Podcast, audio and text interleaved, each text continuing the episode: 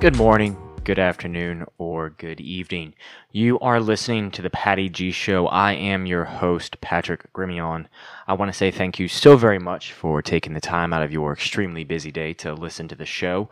This week, I have on Dr. Nick Rauber. Um, he is a partner at Aesthetic Dentistry Group of Baton Rouge off of Highland and Essen. He is also the founder of Swollfest. And Dr. Nick and I, we go back a few years, so we've been knowing each other for a while. And we just got to talking, and I never did a formal introduction to the show, so this is it. Welcome to the show. You are listening to the Patty G Show, and we're going to take a deep dive with Dr. Nick on some very interesting topics that I think you're going to gain a lot of value and insight from. So we're kind of jumping in here mid conversation. So I hope you enjoy the episode, and as always, please like, share, and subscribe to the podcast. And if you know anybody that would be a great fit for the show, be sure to reach out to me on Facebook or any other form of social media for that matter. Thank you and enjoy the show.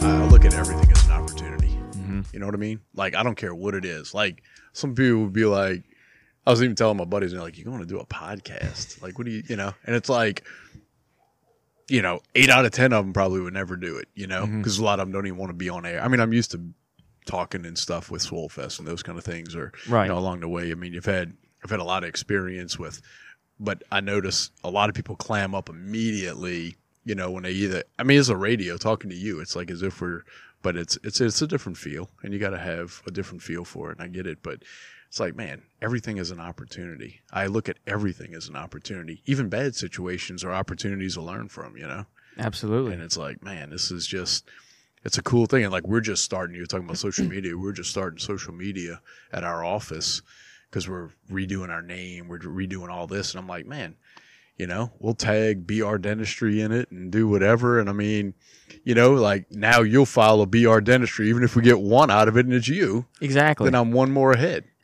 and that's you know everybody when you when you tell them something like that a it's new and b it's not the normal thing they've been taught. I mean when you go to adver- when you when you go and talk to somebody at advertising you take advertising and marketing in school they're not going to teach you how to set up an instagram post or how to set up a facebook post to attract a certain clientele for a certain industry when that's where everybody's attention is. It's like you need to go where the attention is for the people.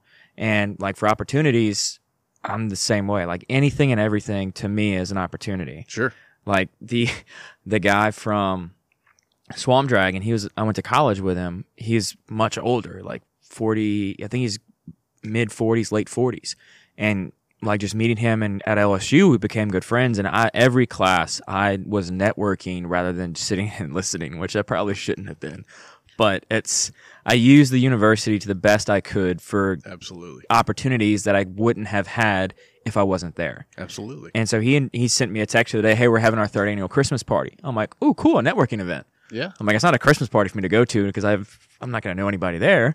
And then a, uh, another guy I, I just met with, who I went to high school with, he runs in a different circle than I do, but it's with a bunch of different entrepreneurs in the area. And he's like, "Hey, I'm having a get together Friday night." I'm like, "Okay." I'm like, I- "I'll I'll do my best to be there." I'm like, "I already had a bunch of plans this weekend." I'm like, "But again, that's a different circle, a new circle that I can get into and meet people, sure and something will come from it." sure if not a business development, just another maybe a friendship or something. sure And so it's, but so many other people will clam up and close down. Like, no, I'm not going to do that. you know, life is life is as hard or as as simple as you make it, but most people overcomplicate life. And it's just it's amazing that through all the stuff that I've ever done and all the you know, you're not sure if you're doing it right or doing it wrong or, you know, nobody else is doing it. So if nobody else is doing it, is it wrong? You know? Right. and then you go do it and i've always been i mean ever since i met you at a young age you reminded me a lot of myself you know and so i was very entrepreneurial very just a go-getter go you know any of these things and it's so you know just for that reason alone just to promote you for you being what I see myself in you is plenty enough for me to be sitting here for sure. Absolutely. And it's you know, it's like and I mean that's how I grew Swollfest. That's how I grew my grow my practice. That's how I've done everything. And it's like, you know, I found just saying thank you to people. You know, when I used to bar bartender for ten years at Pat O'Brien's, put myself through school and you know, I always remember everybody would leave, you know, everybody that left a tip and even if they didn't, you know, I just would be like, Hey, thanks a lot, man. I appreciate that. And they're like, man, thanks for saying thank you, you know, cause so many people, I guess, don't say thank you, you Right. know, and just expect or whatever, you know, and it was like, man, just that one little thing. And then that, that patron would come back to me every time for a drink or whatever. And then sometimes leave more, leave, you know, and it's just, it's just amazing that just some of those simple courtesies or simple things make such a huge difference and contrary make such a huge difference the other way and put you on such a defensive, you know, when you don't do a lot of those things, you know?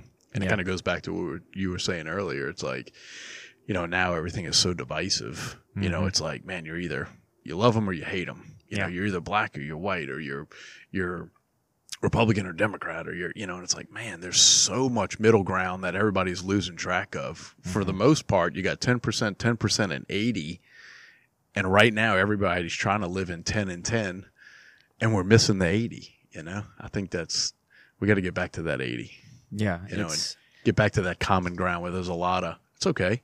I mean, if whatever you were and I am right here, we could have a ton of common ground that we're going to talk about, and Mm-hmm. you know, you may have a different lifestyle behind the scene, you may whatever it is. Mhm. and it's like you're still a good person. You know, I still want to be here. I still want to learn from you. I still want to Right. enjoy our conversation. You know, let's get back to that. Yeah. So- Let's get get to the point where we're no longer trying to find a reason to not like somebody. Yeah. But let's try to find a reason to like everybody. Yeah, You know, rather than trying to find something that's wrong with the person, just find the good in the person and say, you know what, you did this one good thing that I I stand behind, and we could have completely altering views, but I think I'm gonna like you better for that. Yeah, And like what you said, going like saying please and thank you, like saying thank you or please like at your bartending job, that was something that, you know, my my dad instilled in me was look, there are two things that you can say that beyond all education, beyond all skills in life, are free for you to have from the time you're born. And that's to ask somebody please and to tell somebody thank you. And if you can incorporate that in your life for whatever it is you're doing, you're going to get so much further than those that don't. And you you could be as dumb as a brick, but as long as you say please or thank you to those people, they're going to be like, "You know, I like that guy. He didn't know a whole lot, but he was so nice, so grateful for me helping him out." absolutely, And just he's just you leave a good taste in somebody's mouth as opposed to a bad taste absolutely. and there's my my generation is there's a lot of people that I know that are on both spectrums of that. Ones that expect it and you know when it happens like okay cool. And I'm like you're welcome. Yeah, You know.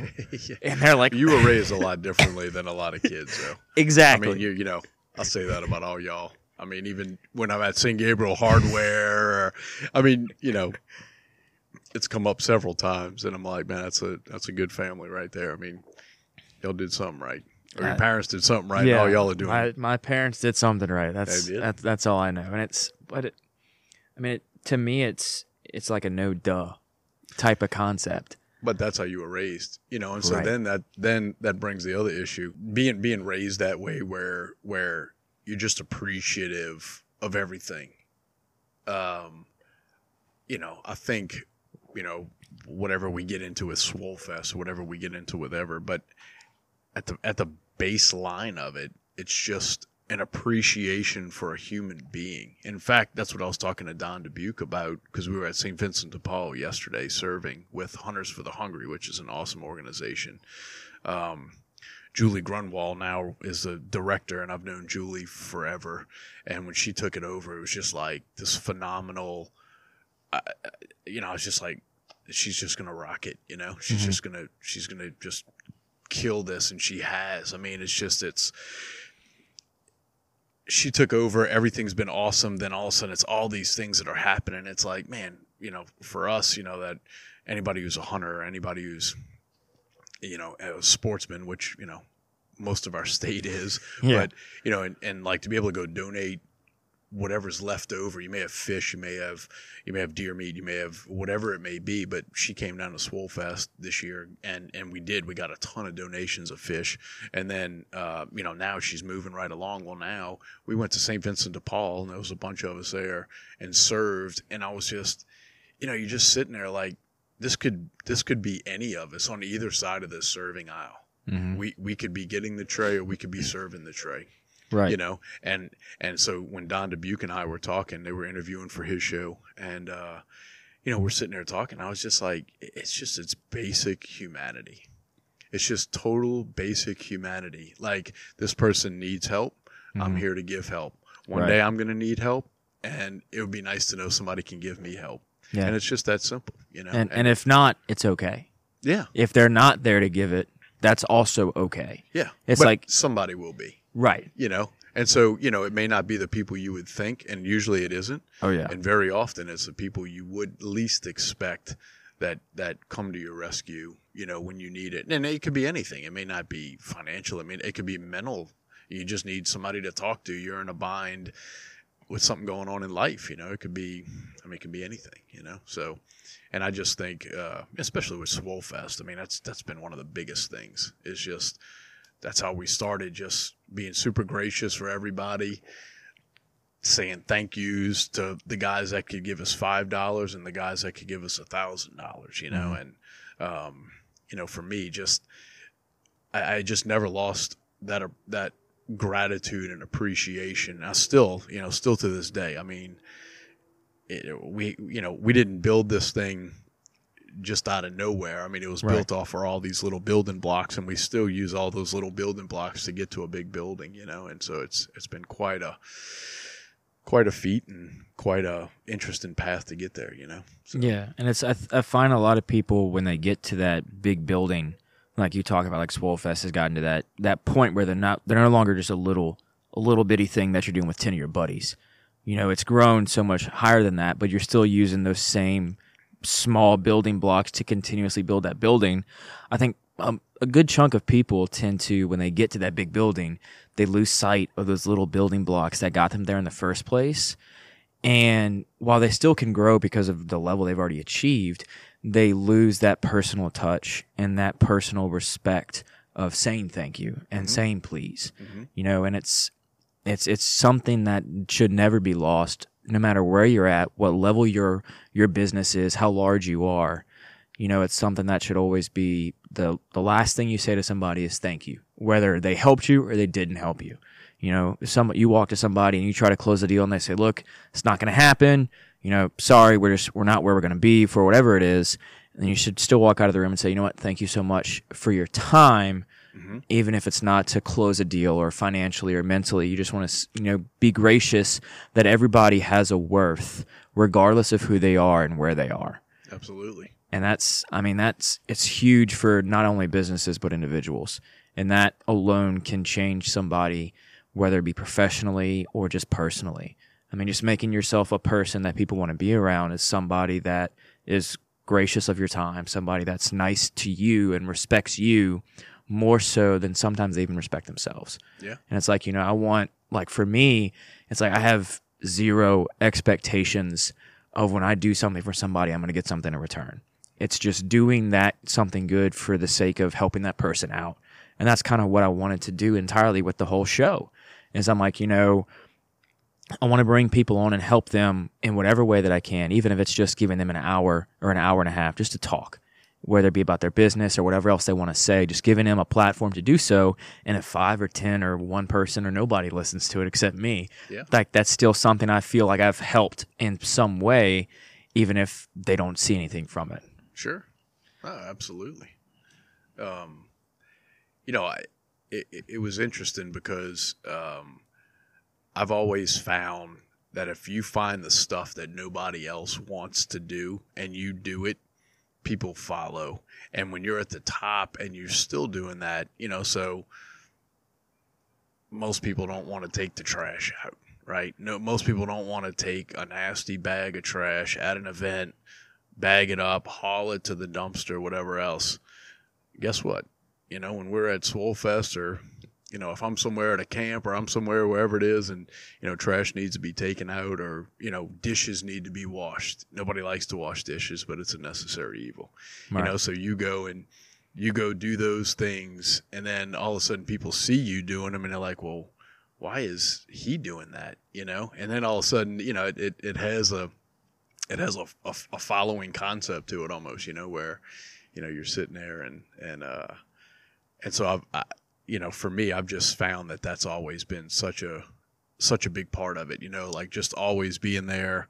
You know, you're never too good, no matter how high, uh, you know, how high up the chain you are to do any level. You know, you came in at some level somewhere. Mhm. You know, even even in a dental practice. You know, I mean, yeah, you came in as a dentist, but you started somewhere in that process, and you know, going back to you know those old jobs we have when we are in high school just trying to make any bit of money you know and i can remember working at some of my dad's buildings. He's in real estate. Uh, he was a manager of some commercial property in new orleans. And you know i'd go work summer jobs over there. And you know all of a sudden I, you know i'm i'm quasi maintenance man quasi this and you know i'm getting called up to the ninth floor to unclog toilets and I got to go change light bulbs and I got to go do this and I got to go do that, you know. And I mean, you started somewhere, Absolutely. you know, and you got to always respect where you started and realize that everybody's starting somewhere and they're in some part of it and never lose track. And, you know, and, and I think that's just such a, such a humbling thing to always remember where you, where you came from, you know. I mean, just like with you, getting over there to come help me raise chickens and how do we do this? And you're showing me this and that. I mean, now I've got my nice coop built and got my chickens in a luxury suite. It seems like, but you, know, you still got to get out there and clean up chicken poop. you, so. you still got to clean the poop. You still got to feed them. You still got to go through and do the necessary things for the coop. I mean, like like you said, like I remember back to gosh, um, back when I was like fourteen or fifteen, waking up at 4.30, 5.30 in the morning to go down the street to throw hay at twenty five cents a bale. like you know, like things that we we did in high school or even before high school. We all, like you said, we all started from somewhere. But what I what I find is a lot of people, especially like with college or with you know second with you know advanced education where they get their masters or their PhD or whatnot, they expect to jump in at a level that is skipping a lot of steps. Mm-hmm. I mean, I know that you know, for example, where I work, I started out as an intern. My first two weeks, I was moving furniture, like rearranging the office space, and I'm like, this is like this is not what I want to do. Right. But I understood that stuff like that still has to happen. And even last week, I was changing a toilet float in the sink in the toilet because that's I, I I know how to do that, and that's something that had to be done. And I, you know, I was like, hey, like I like they said, can you do this? And I was like, absolutely. But you know, how you have a lot of people that are like, "Um, that's not my job, Correct. and those people don't have an appreciation for where they started square one. They kind of, when you get so far, you tend to forget where you came from. And the key to continuous success, I think, is having that mindset of I started at square one. I can still do that same task that square one does, even if I'm way down the line. You know, like taking the trash out is nobody likes that, Nobody. Yeah. but it's necessary. I, yeah. And those that do it, regardless of where they are, will go way further than those that don't. So you know, it was it was interesting, and and one of my best friends in in college, uh, we met when we joined a fraternity. I was in Fiji at LSU from shoot 1999 to 2003, I guess.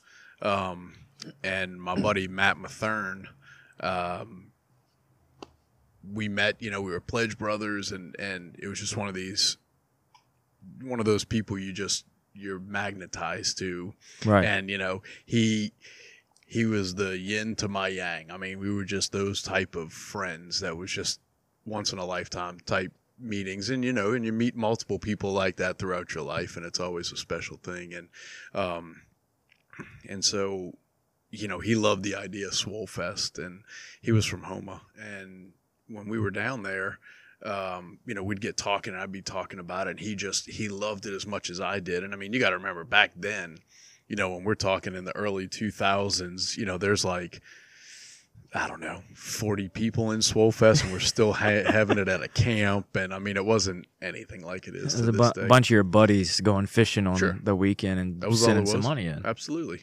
And it, we didn't even have a cause then. It was just the cause was a party. It was to you know to get down there for the weekend.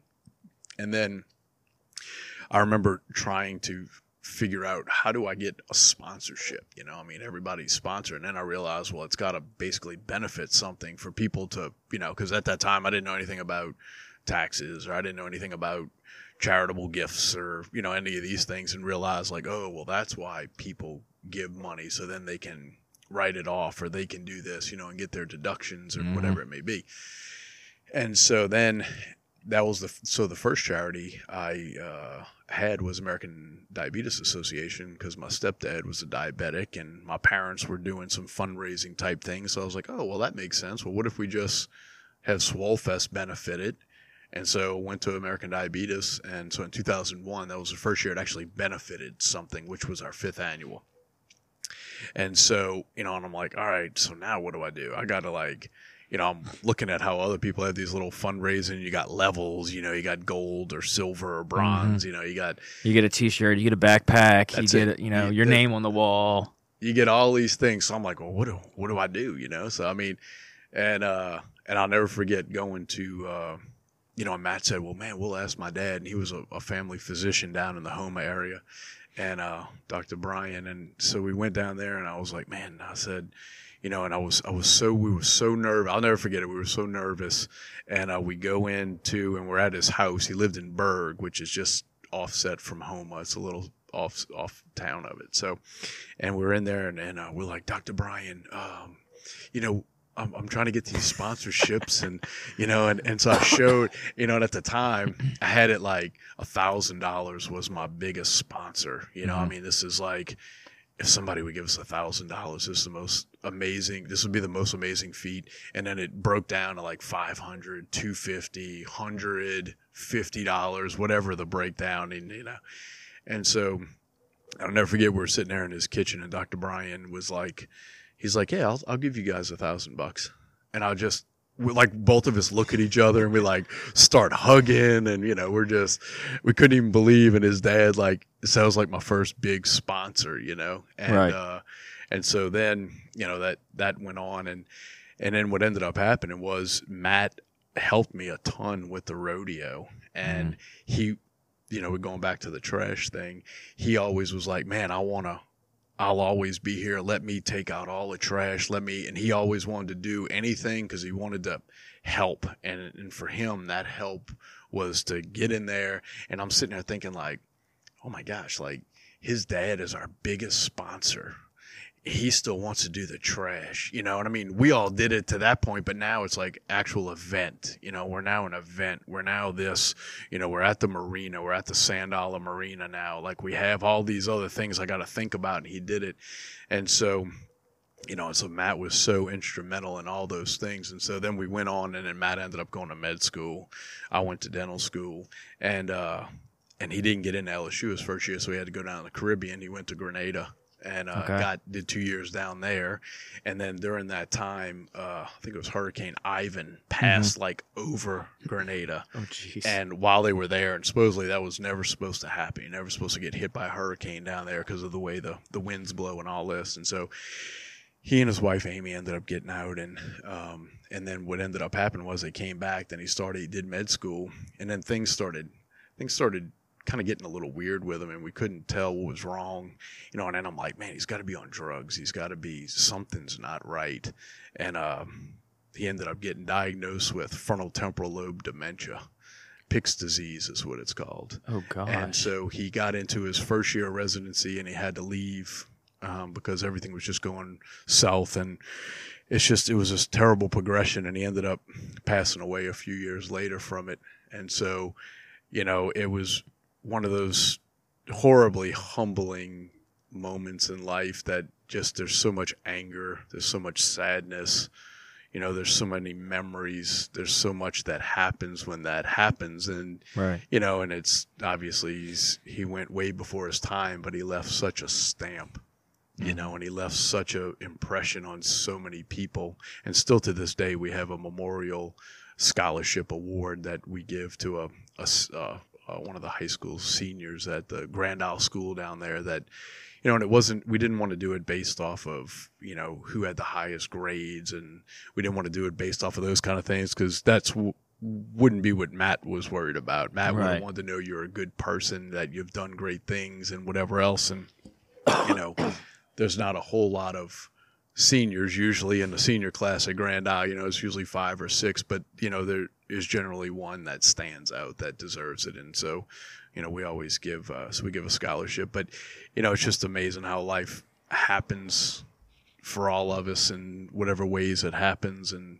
you know, and you, you never know why. You know, and sometimes it's it makes sense and other times it doesn't and sometimes it makes sense right away and other times it makes sense way down the road you know but you know he's, he's one of those guys that still lives in lives inside of you every day Right. you know there's things you do or things you see or that remind you all the time. And you know to to lose such a close friend you know especially at such a young age it, it just you know it's like it's like a superhero still in your mind you know? And uh you know you just and you can't ever think about the the what ifs you know? You can't ever think about you know what it would have been or whatever else you just have to cherish what it was. And Right. you know for us that's an embodiment of you know with Swollfest and and and all those things it was just he was always that guy you know he was always that guy and it's like I just always want to be that guy too you know I want to keep that legend going forever you know and it's just it's it's one of those special things you know so Yeah, it's one of those Cool. things that you never you never want to have happen, but when it does, you become a better person from it. Because even though their time was short or they weren't here for as long as you thought they would be, what they left was so lasting that you're like, you know, I don't know what I don't want to know what would have happened 20 years if he'd have been here. I want to have like you said that memory of what he was and how he was so great while he was here right that we're able to see. And that's people that don't have that experience.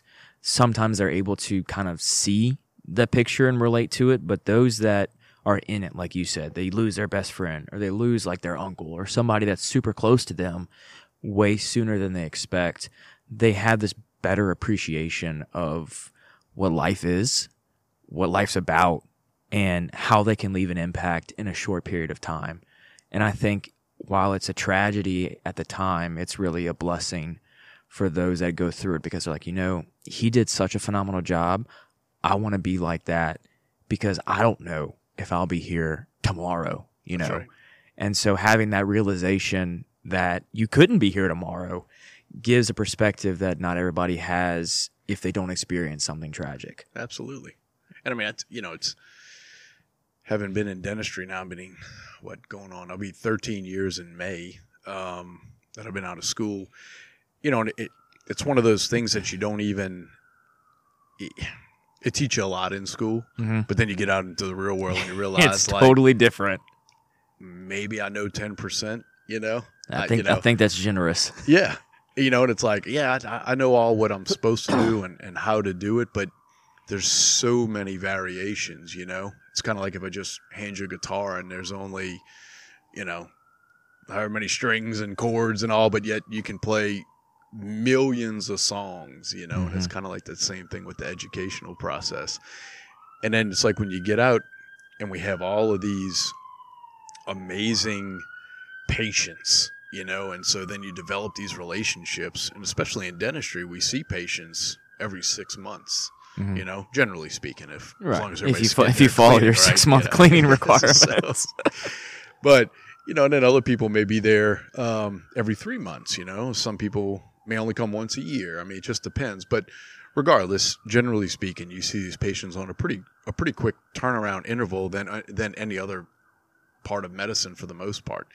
You know, and so you, you, you gain these relationships and this closeness, and you know, and especially in, in our practice, it's it's just a it's it's a long standing relationship between our original founding partner who started our practice in 1963. We still have patients that their charts date back to 1963, you know, and then their kids, and then their grandkids, and then their great grandkids, you know, and we see them.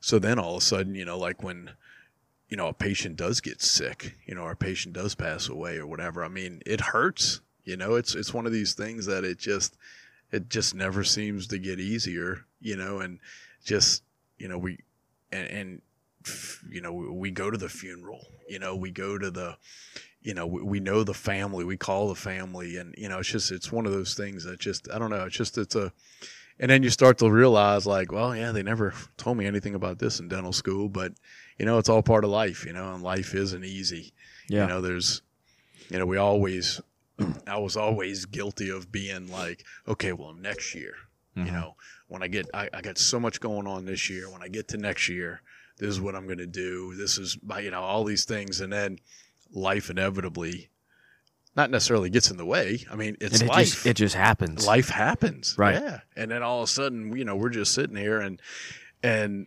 you know like you said you never know what tomorrow brings you know? Could be good could be bad. I don't know. You know you just That's never know. right. and i mean there's just so many things that that contribute to it. And uh you know it's just it's it's, it's an interesting thing. And so we go back and we we teach some of the kids at the uh seniors at the dental school and and you know we're trying to like trying to to help them as they get out to transition out. I mean, you know, where do you even begin to say what to expect? But at the same time, you know, you're just trying to say, oh, well, look, you know, basically you got to roll with the punches. I mean, it, there's so much that's going to happen that I can't even forewarn you of. Now, there's a lot of things I can tell you, like go ahead and do these because these are a lot of mistakes that people make or dentists make or you know people in general make. Right. But at the end of the day, it's it's you know there's just so much that that just is going to happen, and it's your attitude and how you deal with how it happens that more or less makes you successful or not successful. You know, or yeah. if you're optimistic or pessimistic. If you're you know, I mean, Gosh, that's a whole different conversation. Whether you look at things with a bright light or a negative light. absolutely, I mean, because going back to what you said with like school, they only teach you what the books lay out. You know, they don't teach you how to necessarily handle individual cases of individual people that everybody's going to experience. I mean, it was, it took me my first full year at the firm. I had a client come in for tax season and he sits down. It's the first year I've ever had this client. I don't know this guy from Adam. And he walks in and he's like, all right, He's like, I just want to let you know this is probably going to be the last tax return you prepare for me. And I'm like, what are you talking about? He's like, I don't think I'm going to make it to next year. I'm just like, you just like, you sink in your chair. You're like, what do you do? You know, how am I supposed to be prepared for all these exams and all this studying and all this prep that I do? How am I supposed to prepare myself for somebody to walk in and say, hey, sure, this is the first tax return you're preparing for me, but this is also the last tax return because the next one you're going to prepare is for my estate. And I'm just like, I just met you like 10 minutes ago and you're telling me that you're not going to be here next year. And it's, it gives you a perspective like, okay, stuff's going to happen. right, Not anywhere that we're going to be able to see it coming. And it's when it does come at us, how do we respond to it? that's right, how do we go about it and say, okay, how can I go about the situation in a way that's going to better that person or better myself, as opposed to, whoa, it's not supposed to be that way. I'm not going to do it. You back out. You know, if somebody presents you with a problem that you're like, well, I didn't prepare for this or I didn't expect this to happen. I'm not doing it. Then you're just shutting out a whole side of what your career could have been. But if you hit it and you're like, okay, got it. We've got something that has not happened before that nobody knows a whole lot about. Let me dive into this and see a way if we can remedy this issue. And those people can find so much better, not even in their personal life, but their professional life of advancement. And like, okay, people will see that.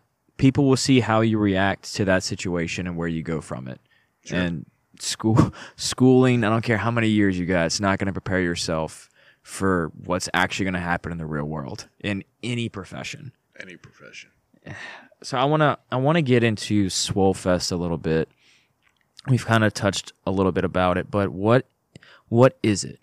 I mean, we've kind of jumped around how it was kind of started with some buddies and how we kind of funded a little bit for the Diabetes Society, and you know, you had you had a great story about your buddy. But what at its heart, what is Swollfest? So it's probably the number one asked question of Swollfest. It's so, you know, I always I find it, uh, I find myself on repeat with it very often, but rightfully so. You know, because, you know, say we named it, you know, Patrick's Rodeo. Mm-hmm. People would most likely forget Patrick's Rodeo, or they would forget Grand Isle Rodeo. You know, all of a sudden you have something named Swollfest. There's just kind of a namesake to it Right. and that was never the intention. But back in 1997, uh, I was a junior in high school. We were all sitting on the back deck of my parents' house, and in New Orleans, uh, I guess, I guess maybe anywhere in the state, but in New Orleans especially, it seemed like there was a lot of rodeos. You know, and so some people may say, "Well, what is a rodeo?" It's Mhm. just a synonymous term for a, a tournament in fishing in the fishing world, south of I ten, let's call it.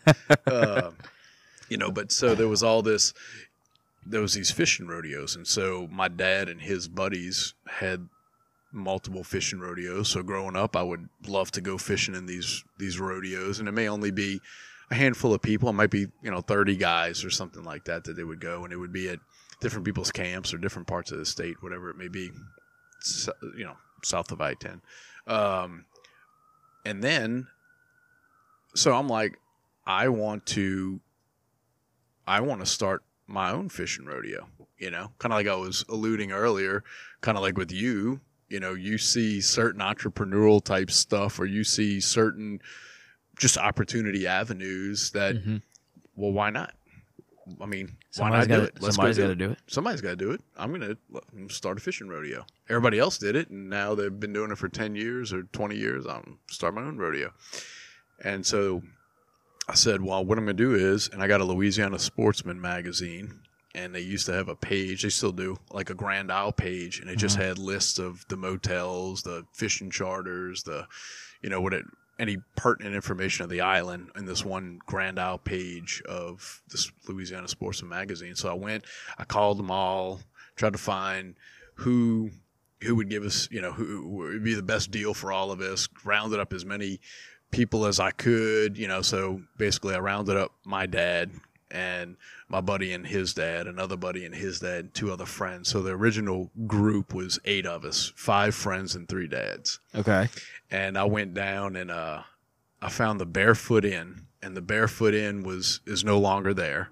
So the Barefoot Inn was one of those situations that it was the the the cheapest, easiest option for for all of us, and uh, so we rented it for I forget what it was, two nights I guess it was, and uh, we had three boats. So all the dads brought the boats down and uh, so we had the th- we had the three boats, I think, two or three boats, and uh, each each one of the moms made a meal. So we had meals for each night. So we had it all planned out. So we have the place to stay. We put in for food, and I had one little trophy made for the biggest fish of the rodeo, which was going to be the swollest fish.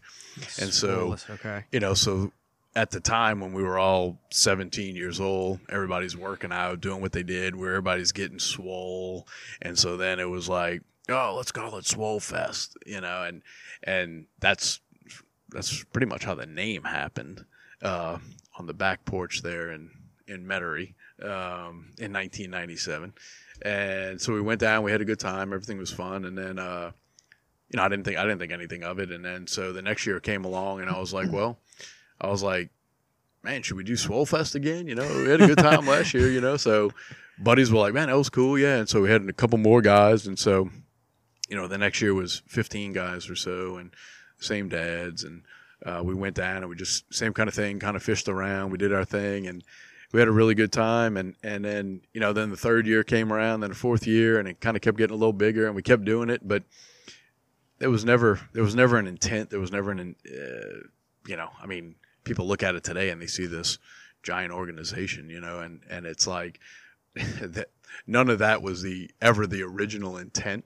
Mhm. And um, in fact, we just got this big philanthropic award, and you know they had a little they had a, a young lady came up and I think she was 16 or so, and it was it was so it was so interesting because she's telling her story, I was like, gosh, that just that brings me back to that age of just you know, and, and she's so far ahead of of me, and you know, and, and at, at that age, you know, I mean, this girl's doing tons of stuff at 16 and 17. I, I wasn't doing anything but kind of executing an idea. Now it, it, it kind of worked out in the long haul, but you know, I, I, see, I see some of these, these young kids now, or I see some of these people that just do such phenomenal things that I'm just, just amazed by what these young people can do, or just, I mean, not even young people, just anybody, you know, I mean, probably one of my biggest amazements that I see here locally, um, and I mean, heck, nationally, if you want to consider it. But uh, the Bella Bowman Foundation, Kim and Trey Bowman,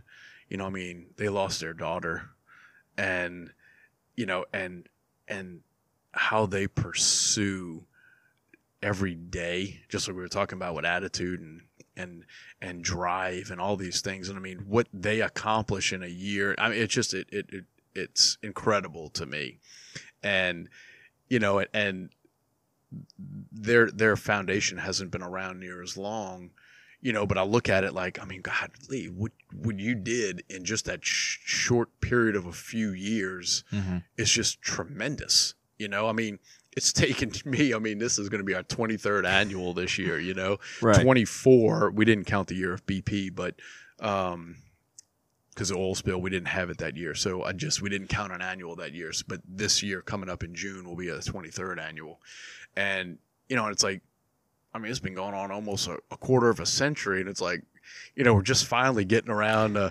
to to doing some good things with Swollfest, you know, and and uh, you know, but it, it, it it's just the biggest thing is is there's never been anybody paid, so there are no paid.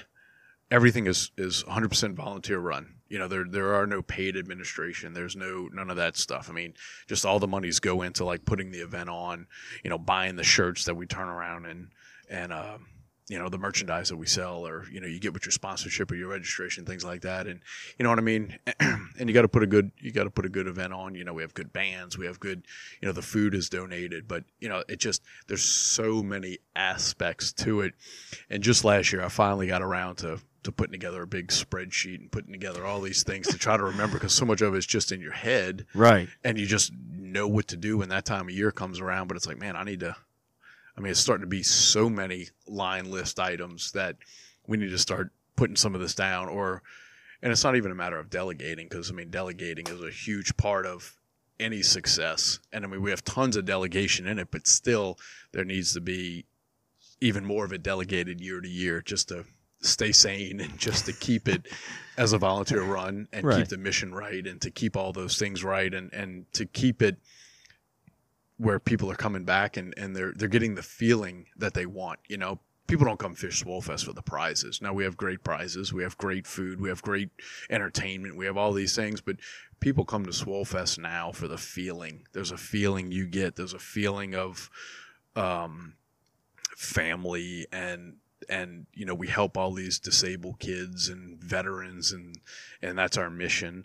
And you know and we were able to make the the big donation to the children's hospital. And uh, you know to be able to pledge five hundred thousand dollars to the new children's hospital was such a I, it's just still hard to comprehend that this little thing we started on the back porch that we've already given hundreds and hundreds of thousands of dollars to all different other stuff that we we were able to give 500,000 to this new hospital. And then you know when it opened up this year in October you you know you walk in there and it's just it's just this amazing place. And then they named the whole cafe area. So when you go in the on the first floor the whole right side is all named after Swollfest and it's like wow that's just that's an amazing that's an amazing attribute to so many people giving their time or their money or you know the combination of both and just kind of following a dream you know? And it's just it's all made up you know what i mean? It's all yeah. a made up name with no intention of of ever becoming anything you know what i mean? It's just and so like when people have an idea you know when people have just some just little intuition of what they want to do, go do it. Right. You know, what's what's the worst that's going to happen? I heard no so many times early on. All I heard was no. I, you know, when I heard a yes, I was kind of double taking, like, whoa, wait, did you say you want to donate? Yeah, You're going to donate? You're going to give us something? You know what I mean? And it was amazing. I mean, and we worked with everything. I mean, we, I mean, it didn't matter. People would give us a fillet knife. You know what I mean? And and early on, I mean, if you gave us a fillet, if you gave us something, you're probably getting on the back of the T-shirt because we needed anybody to to donate. And then you know you're trying to make this thing into what then you this idea what you think is going to be. You know, and Right. then then it starts to it really that snowball starts to form. And there's you know I think there's something to be said for organic growth. You know, and, and something to be said for just always staying true to what it is. You know, we never made these giant jumps. We never made anything. It just was this constant organic growth. You know, we had some big players along the way that that definitely helped us in a lot of ways. And you know, it's just you have to constantly stay true to yourself, and you have to constantly stay true to you know what your mission may be, but also know that it could be dynamic. It could change. You know, it could be. You know, you may have to alter it. Don't be so stringent with it. You know, to make it and I mean, we try, we try every year. There's things we try every year. People may never even realize that we tried it and they work, and a lot of times they don't work. You know, Yeah. and then, More times than not, they don't work. that's right. And then, but you start to learn, you know, and then you start to learn, and then you don't make as many mistakes, and then you make fewer mistakes, and then you start to, you know, the mistakes don't hurt as much, you know, whatever it may be, and um, you know, so, you know, now looking at it, and you just have thousands of people that come to Grand Isle for this event, and you've got, you know, I mean, last year was a bad, it was a bad year because we had a lot of weather issues, Mhm. and it was 800. You know, we had right around 800, I think, paid Okay. participants coming down there. Still huge. It's still huge, yeah. And you're still like, man, it's 800 people paid to come here to follow our mission, you know, so then we can give to this, this, and this, and this, and just keep carrying on and doing whatever it is. And, um, you know, like, and then now being part of the children's hospital, and, you know, we're so vested into it in so many ways. And then again, with the lead of the Bella Bowman Foundation and with Kim and with Trey, um, you know, I reached out to Kim and I said, look, I, I just, now that we're, we're there, you know, now that we have this presence there, you know, what, what can we do? What, you know, for me, just giving a check every year is not, is not enough. You know, I want to, I, I need to be part of it. You know, I, I need to be the guy. If you need me to hump, come haul off trash, Right. you know, let, let me be that. Let me mop the floors. Let, like, let me do something for events or whatever. I want to be a part of, of this thing, you know, like I want to be, I want to be there. I want to, I want to be a part of it all. And so, um, actually Monday, so the 16th, we're actually getting with Roberto's River Oh, Road yeah. restaurant right down the street from your house, old house right. and right. uh, and we are providing lunch for every person in the hospital and all parents, any kids staying in the hospital. So it'll be about 600 meals That's on, huge. on Monday for the hospital, just as a gratitude, as a thank you, um, you know, for what they do. And you know, there's a lot of people that work really hard.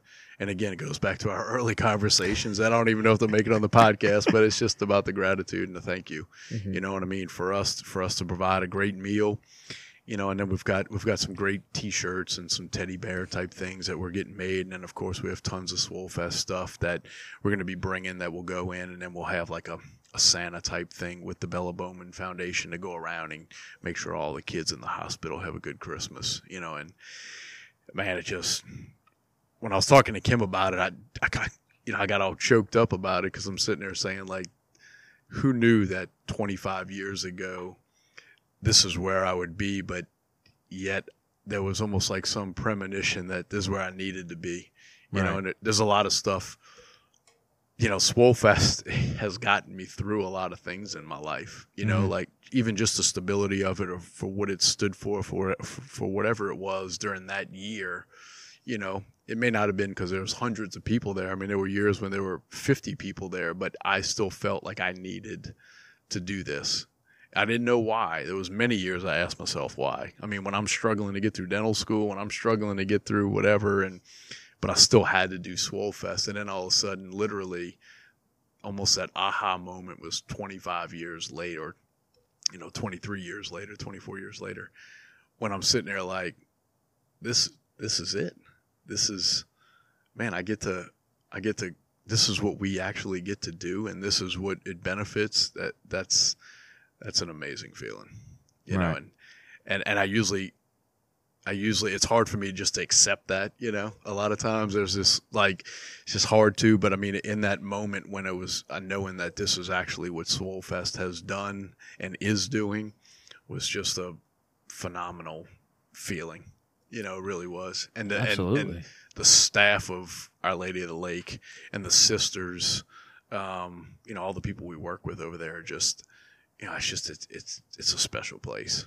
You Right. know, Sister Martha especially. She actually came down. She's one of the the head nuns that are over there, and she came down and fished with us last year at Swollfest. She came to Swollfest, and um, you know, so here's, you know, it's like it's like Sister Martha and and the Pope and God. You know, I mean, there, there, there's just this little. She's so high up, and so for her high. to come there is incredible. It is. I I just you know, and and you know, and she gave a little fisherman's prayer Wow. you know, at Swollfest, and it's like, and and to see what their mission is, you know, and to really see Our Lady of the Lake, you know, and they have they have so many so many facets in the community all around North Louisiana, here, all through, and you know when when they're following this true mission, and it goes back to like I see them doing it. I want to do that. You know, I want to follow that mission as well. You know, I Right. want to.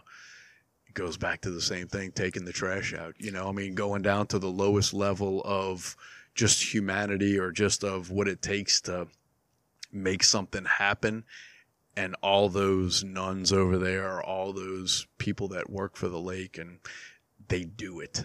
You know what I mean? So it's real easy then to follow that lead you know Absolutely. there's been a lot of there's been a lot of organizations that I've worked with over the years that you know just it kind of falls off over the years or whatever it may be it just never and that, you know you don't get the warm and fuzzies it's about a feeling you know you just don't get it and something pretty special about that new children's hospital that's here it's it's an amazing place I mean you hope you never want to be there right. you know with with your child but if you are that's where you want to be Right. You know that the people are there. They're not doing it. excuse me. They're not. The people that are working there aren't working there for the paycheck. They're working there because they get the opportunity to help impact people's lives every day. They get to, whether it's make it great or comfort them when they couldn't make it great. Mm-hmm. They're still able to give back in a way that you can't anywhere else yeah you know and having that having that ability or having that opportunity to help people especially in a hospital setting is something that i'm like just you know i praise people that work in hospitals or in healthcare because they're able to help people in times of need when they feel helpless you know because it's, it's it's something that not everybody can feel like they can control the situation when it comes to health. Sure because it's like I don't know. I you, you could ask me a simplest question about health or biology, I would have zero answers for you. It's just it's not something that everybody knows. And so whenever they go to a place where they need the care or they need the attention that they that they need or they feel they need and to get it and to get it with people with a smile on their face. Mm. To get it with people walking through the hallways like, "Hey, how are you doing today?" You know, whatever's going to happen, we're going to be here with you Yep. and just giving that sense of comfort, that sense of warm feeling. Like you said, a feeling when you walk into a building is something that's irreplaceable. And when you find some place that has it, you never want to go anywhere else. You know, so it's it's it's a place you don't ever want to be. But if you had to choose, you want to choose a place that people are there for you, sure regardless of if they just worked two 14 hour shifts right and they're like, I want to go home. They want to get sleep like everybody is at their jobs. But they're like, you know what? I can't leave because this patient needs my attention or Sure. this, this family, this mom of this kid needs my attention. She just needs me to sit there and just, just hold her hand or the dad or the parents. They just need to sit there and they just want, they just want somebody to be there so they don't have to necessarily think about the bad that's going on. Sure. And to find that is just it's irreplaceable. So It for what what y'all are doing with Swollfest, I think is absolutely incredible, and where y'all are going with it. it's you know it, no matter no matter what it is. I mean, even you know running Swollfest or um, you know having a dental practice or having you know no matter what it is, at some point it becomes you know a lot of a lot of work. You know, at some point it becomes you know say a job that there's some disconnect or there's you know it, and it is and it's very easy to to drift or to wander you know to where you're you know, you're just like, man, do I, do I, can I keep doing it? Do I want Mhm. to keep doing it? You know, you just have these, you know, almost like midlife crises, I guess. At like Um, twenty, in- yeah, at- at- yeah, in, in in in your work career and and just in life, but um, you know, and then certain things happen, and you're like, wow, this is this is why I do it, you know, and this is and and for me, just walking those halls of the children's hospital, I was there not that long ago, and uh, I just, man, it's just it's it's it's amazing. It's just it's it's an amazing amazing feeling, and um, you know, and it does it revitalizes why we do it, and then you want to go earn as much as you can to give them as much as you can, and you you know you're ready to save the world again, and you know, and then you know you come back down to reality and you realize like you know we we can do what we can do. You know, we still have a job, we still have you know all this kind of stuff, and um, but at the end of the day, I mean, it's it's what drives you that philanthropic side or that charitable side. I mean, I think that's what really keeps you grounded in life. right? And uh, you know, so and there's so many good, especially down here in Louisiana. I mean, we might rank last in everything, Everything else, but I mean, as far as generosity and charitable people and you know and and all those kind of things, I mean, Louisiana ranks number one, yeah, right. no doubt. That Yeah. Southern hospitality, you just Oh. you can't find anywhere else. You can't. No. And And, I've been I've been all over the place, and you you do not ever ever feel that that type of hospitality like like we do here. Yeah, For sure. That's it's it, it's hard to explain to people what that level of hospitality is. And then, like you said, it's it all comes down to feelings and emotions, and you have to be there and you have to feel it before you even know how to explain it. Yeah. And you can't you you almost can't explain it. I mean, you can't explain when you know, for example, if somebody on the street that I live on was to have a baby, I guarantee you six or eight people would bring that couple food. Mm-hmm. Not even knowing them, not even knowing anything about them. It's just that step up to help somebody just to make sure that their life's better or to make sure that their life isn't as difficult as it is because we've all been there or we all will be there. Right. We're all going to be at a difficult point in our lives, whether it's now or it's in 20 or 30 years, where we can't do something we thought we would and we wish that somebody would help us out. Sure. And so when we have the opportunity to do that down here in the South, especially, we step up and we do it. You know, I, I know that it's like you said, we were I'm raised from a different grain of salt, and that's was my mother's biggest thing was she would she wouldn't even know you. It would be like a friend of hers, friend's cousin, would have something sick, and she'd send something Sure. you know, just to be able to help them in some small way would add value to her own life and feel like she helped them contribute to making it better. Sure. And it's, I feel like a lot of people kind of get caught up in themselves and they get caught up in their day to day. They get caught up in their life and what happens every day and what happens tomorrow, what happened last week, what will happen next week. And that we don't ever take a step back and realize that in the grand scheme of things, it's so much larger than just ourselves. It's so much more than just what I can accomplish for me or what I can provide for my family. You know, it's there's a lot more people on this earth than just us. Mm-hmm. And if we can find a way to touch one person and help one person, then we'll start to make the pla- the world a better place. And we don't have to do it on a national scale. We don't right. have to do it on a worldwide scale That's right. it's everybody gets caught up, you know, especially like you said, it took you 20 something year, 23 years to get Swollfest where it is now. Everybody wants that instant blow up, that instant unicorn that happens, whether it be for business or their personal life. They want that instant success to happen overnight when in reality it doesn't. That's correct.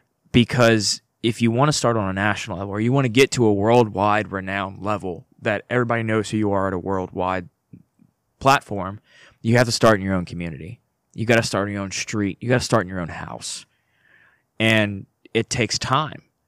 But nobody wants to realize that it does take time. Nobody right. wants to accept that it does take time. They want to, you know, for an entrepreneurial world, they want to start a startup tonight. And next week, they want to have two, three million dollars invested in that startup. And it's like, it, this doesn't happen. Right. And when it does, it's the exception rather than the, than the norm. That's correct. But people see it as the norm, and they're like, "Oh, well, that's all I ever read about." And that's that's right, because what you don't read about are those people in their communities, like Swollfest for 23 years, working in their community to build what people will then talk about. Sure. And it's it's not it's not a teachable thing. It's something that people have to realize themselves and people have to have discussions about it that it's it's okay to take 20 years to grow something to be massive or to be talked about on a national or state or even parish level. Mm-hmm. But at the same time, it's what can you do in between then to make the most impact where you're at? That is invaluable for people. You know, like you said, when you walk the halls, you just felt it. Well, if you start something at your your street level, you know, we're not even going to get to a, a state or a city level. You start something at your street level, you start when you when you walk out your door, your neighbors tell you hello. Your neighbors like, hey, and they call you by name. And that gratification, like, oh, whatever I did to get there, I have that satisfaction of I made an impact in that person's life that they want to remember me. Even if it's your neighbor walking out and y'all walk out together and say, Hey, good morning, how you doing? That can impact and make your life so much better than trying to go on a national level day one. Yeah.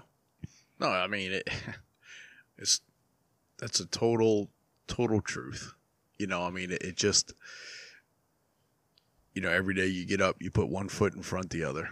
You know, you're still young, but as you get older, there are going to be aches and pains, and it's harder to get out of bed every morning. And each step is so much more painful. Stuff so hard, you know. And then you know you talk to your parents, and it's even harder, and that kind of thing. But I mean, you know, it, it you know, just when you get out there, and then it, it's just it literally. I mean, there's some days it's it's hard just to put one foot in front of the other and get that momentum going again or get you know to get moving forward and just you know trying to do you know do the best you can you know? There's right. a lot of truth to just saying to do your best. And i mean my mom was the biggest advocate of that. Every day she would be you know do your best do your best do your best do your best you know? And it was just ingrained. And still to this day i find myself subconsciously saying like well just you know you do your best and and you know your best is is going to be good enough. You know, it's going to be okay. Right. It's, it's going to be good. Now, sometimes, you know, you try to always be the best.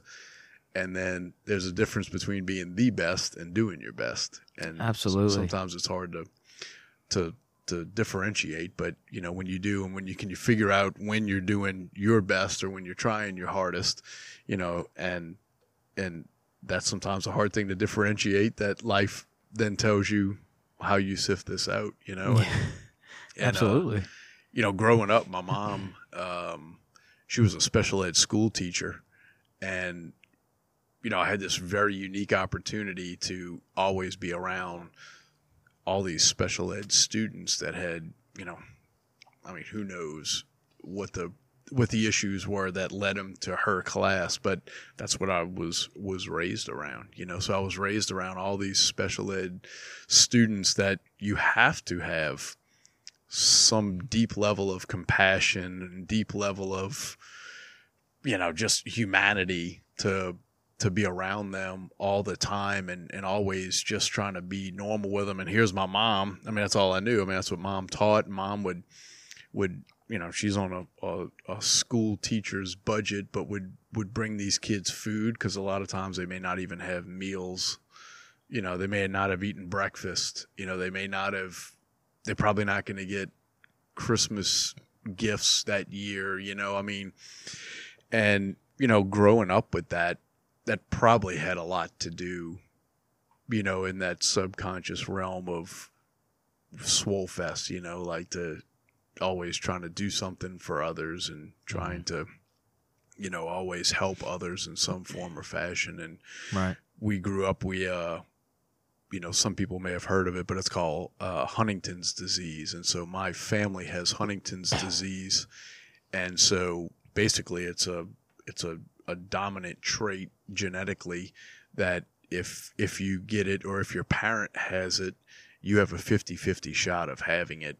Oh, wow. It's a neurodegenerative disease. It's just a, and it's a horrible, horrible disease. And so, all growing up, I never even knew my grandfather who had it, my mom's mom. But uh, then growing up, I watched all my aunts and uncles go through this. And then now, like all my cousins, you know, who then it was passed to, now have it and are, you know, on that decline. And, uh, you know, it's one of those things It was like, why was I spared? You know, Mhm. why did, why didn't mom have it?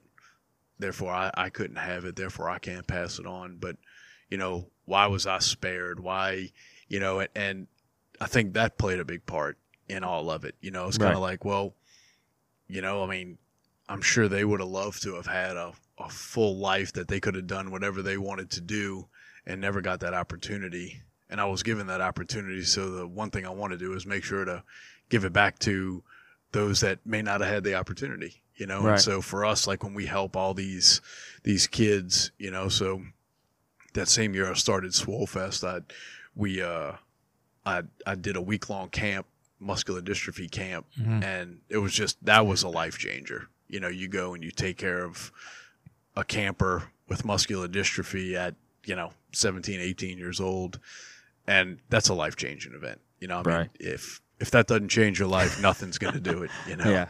and you know when you go there and you actually get put in charge of somebody else's life at a very irresponsible time of your own life, it really sharpens sharpens you up to to be responsible and to be like you know opens your eyes. Like we were saying i mean something's got to open your eyes at some point.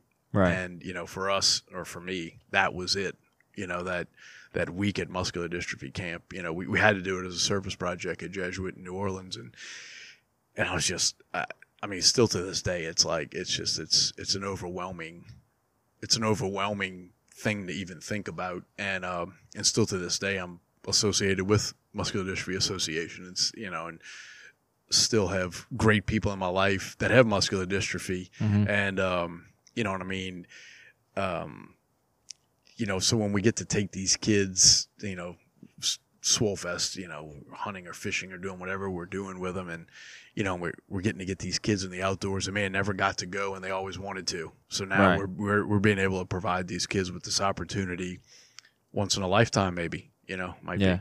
be um and there's just man it's just something that's so special of that you know that something's just so special about that to to be able to do that for somebody in that situation that you know we can go everybody can donate their time and come and make this person's uh, weekend just the best weekend of their life Right. you know, and kind of, you know, like the little the little girl Rachel that's on the bottle there that we were we were going over. Um, Rachel was our 2015 Inspirational Award winner at Swollfest, and um, we got to bring her on a on a hunt out there in West Texas, and you know, it was one of these things that that's what she always wanted to do, and and we have these extremely generous people out of Texas, and uh, they said, "Look, whatever she wants, sh- whatever she wants to go after, she gets to get." And she always just wanted a big whitetail deer. That was her goal. Her whole, you know, her whole hunting curriculum was to get this big whitetail deer at some. And when we went that year and we were able to get it, and I mean, she was in a wheelchair. You know, she can't, she couldn't move, she couldn't pull a trigger, she couldn't anything. And there's all this adaptive gear that allows them to to use a, a straw where you suck on the straw and it pulls the trigger. And then we had an iPhone set up to the scope so she could see it. And I mean, you know, and and that's all this little girl ever wanted to do. You know, Right. and for us, that's it, and it worked out. And um, and unfortunately, she passed away this year. And um, but she was one of those people that just was she changed your life as soon as you'd meet her. Mhm. You know, you would she would she would be out there in her wheelchair, not being able to move a whole lot. She suffered from SMA, spinal muscle muscle atrophy, and um, you know, and she would always be feeling sorry for anybody else that she would see that may be suffering out there, you know, Right. and yet you would assume it would be her that you know you'd be feeling sorry for, but it would that was never her case ever, even up until the very end, you know. And I was on the phone with her dad all the way up until the very end, and you know, it's just what an amazing person, you know. It's one of those people you meet, and again, she was here for 20 years, and and changed a lot of our perspectives on life. You know, just just an amazing, an amazing, amazing person that you know we were we were just honored to get to know and to spend a little part of her life with her. You know, so That's incredible. And Yeah. it's so we're we're starting to kind of kind of wind down on the episode. Um this will be the last episode aired for the year and we won't have another episode aired till the second week of January. So this will kind of be the year end and new year episode for people to listen to as far as the Patty G show goes.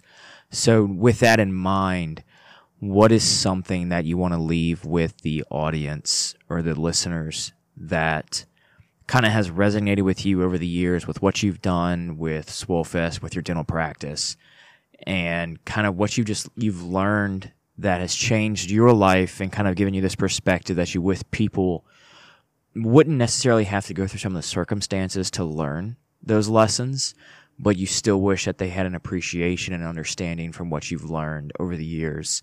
What is kind of something you want to leave them with that going into this new year, people can kind of start to think about and they can resonate with them and how they can make an impact even before the new year. You know, start changing their minds, start changing their lives in a way that they wouldn't have done so if they hadn't heard it. Yeah, I think the biggest thing is is time. Uh, you know, when you give time to somebody, that's that's the biggest asset you can ever give somebody because you never get it back. You don't get time back. You know, we're sitting Right. here, we're having this great meeting. Tomorrow, it's in the past, right? So we never get this time, and I'm just enjoying my time sitting here right now with you, right by this little fire. It's a great, it's a great day, you know. And I think people um, forget about that, you know, and and and you know they get so busy, you get so busy, you got all these things. When you start to realize how precious of a commodity time actually is, you'll start to want to give more of it and receive more of it from the right people. And you know, when you have when you get all these things, there's a lot of things. We all we all go after things and they they come and they go. You know, they they you know, all those great Christmas gifts that couldn't wait to be opened, they're in garbage bags 6 months later you know, going to the Salvation Army or they're broken or they're whatever. It's just a, you know, it's just a whimsical feeling that just doesn't last. It doesn't get anywhere. But that time, you know, that you get to spend with people, it's all those memories, those pictures that we get to go back on. And, uh, I think when we just, when we're able to just do that, um, you know, yesterday, just spending our, our lunch break serving meals and, and to the St. Vincent de Paul, you know, all the people that just needed, needed a meal, you know, not all of them are homeless. Right. Some of them just, they're just in a, in a bad break in life. They just need, they just need something. They need help. They need just a little bit. They need somebody there to give their time to help serve, or maybe to talk to them, maybe to tell them thank you, maybe to tell them you're welcome, you know, maybe any of those things. But I just have always, you know, figured out that, that that's what's most important. And each person needs time for themselves, you know, like if, if you're not all, all right with yourself, it's going to be hard to give yourself to others, you know? So, you know, use that time to help yourself. And then once yourself is good, use that time to help others. Right. That's and that's that, that's such a powerful thing. And I, I I was in I was in a conversation the other day with um with a mentor and a, and my my boss, and we had a discussion about what to do in your idle time, and car drives, and time waiting in an airport, and he he told me that it's best to think about your life, the stuff that's upcoming, the stuff that's happened, and to kind of reframe your mind to prepare yourself for that next moment that you're going to, whether you're driving to get somewhere for a big event or you're driving somewhere for a family meeting or something, just to kind of, instead of playing the radio for the three or four hour drive, take a little bit of time to kind of think to yourself about what's about to happen or what has happened. And like you said, get right with yourself because I feel a lot of people don't spend that time. You know, we're constantly either on our phones we're either watching TV, we're listening to music, we're constantly at a state of just go, go, go, go, go, mm-hmm. that there's no idle time to really reflect inwards to ourselves and think about what we've done thus far in our life and where we want to go with our life. That I think you nailed it right on the head of just spending that time to find yourself within, you know, however long you want to take and then being able to find a way to give yourself back to other people. So I think that's that's it's truly powerful when people th- take the time to realize that about themselves and to spend that time in thought. That I think that's that's that's a great way for people to end the year and to begin a new year, you know, a new decade that we're coming into, the 2020 year. Sure. Of what can we do to better help those around us? And going into the new year, I think that's something that people should keep in the back of their heads because everybody makes their New Year's resolutions that last for about a week. Correct. But let's find something that people can do to make a change in their life now before the new year. And their New Year resolution is to keep it going. That's rather it. than starting something new, starting, you know, rather than st- waiting for 2020 to start helping people out, let's start helping people out now. I mean, we're only, we're fairly halfway through December. Let's start helping people now in a way that we can keep going in 2020. So I, I just want to say thank you for your time and for coming on the show. Thank you. This was this was not at all what was scripted, but I think it was so so much better. And I I think when we, we have those moments that we don't necessarily plan and we don't necessarily script, they turn out to be far better than what was scripted in the first place. So I didn't this was this was not a normal episode for me by any stretch of the imagination, but it was by far one of the greatest ones because we just had a moment of just we spent however long we've been spending just being real conversation and I enjoyed that. So thank you for coming on, Dr. Absolutely. Nick. I had a great time and uh, I think you're going to do great with your Patty G show. I think it's a uh, and I think it's a great thing. I mean, you're you know, you're basically starting your Swollfest. You right. Know, you're starting your what you want to do and you're starting where you need to do it and you're doing the right things to do it and and I, I, I commend you for it. Well, well, well. Thank you very much for that. Um, so for for everybody listening, I hope you enjoyed this episode. It's a bit of a different take, but I think it's one well worth the listen and a re-listen if you have the time. So thank you so very much for taking the time out of your very busy day. Be sure to share the show if you liked it and subscribe to wherever you listen to podcast. And this is Patty G signing off from the Patty G Show with Dr. Nick Rauber. Uh, thank you. Have a good night. Thank you.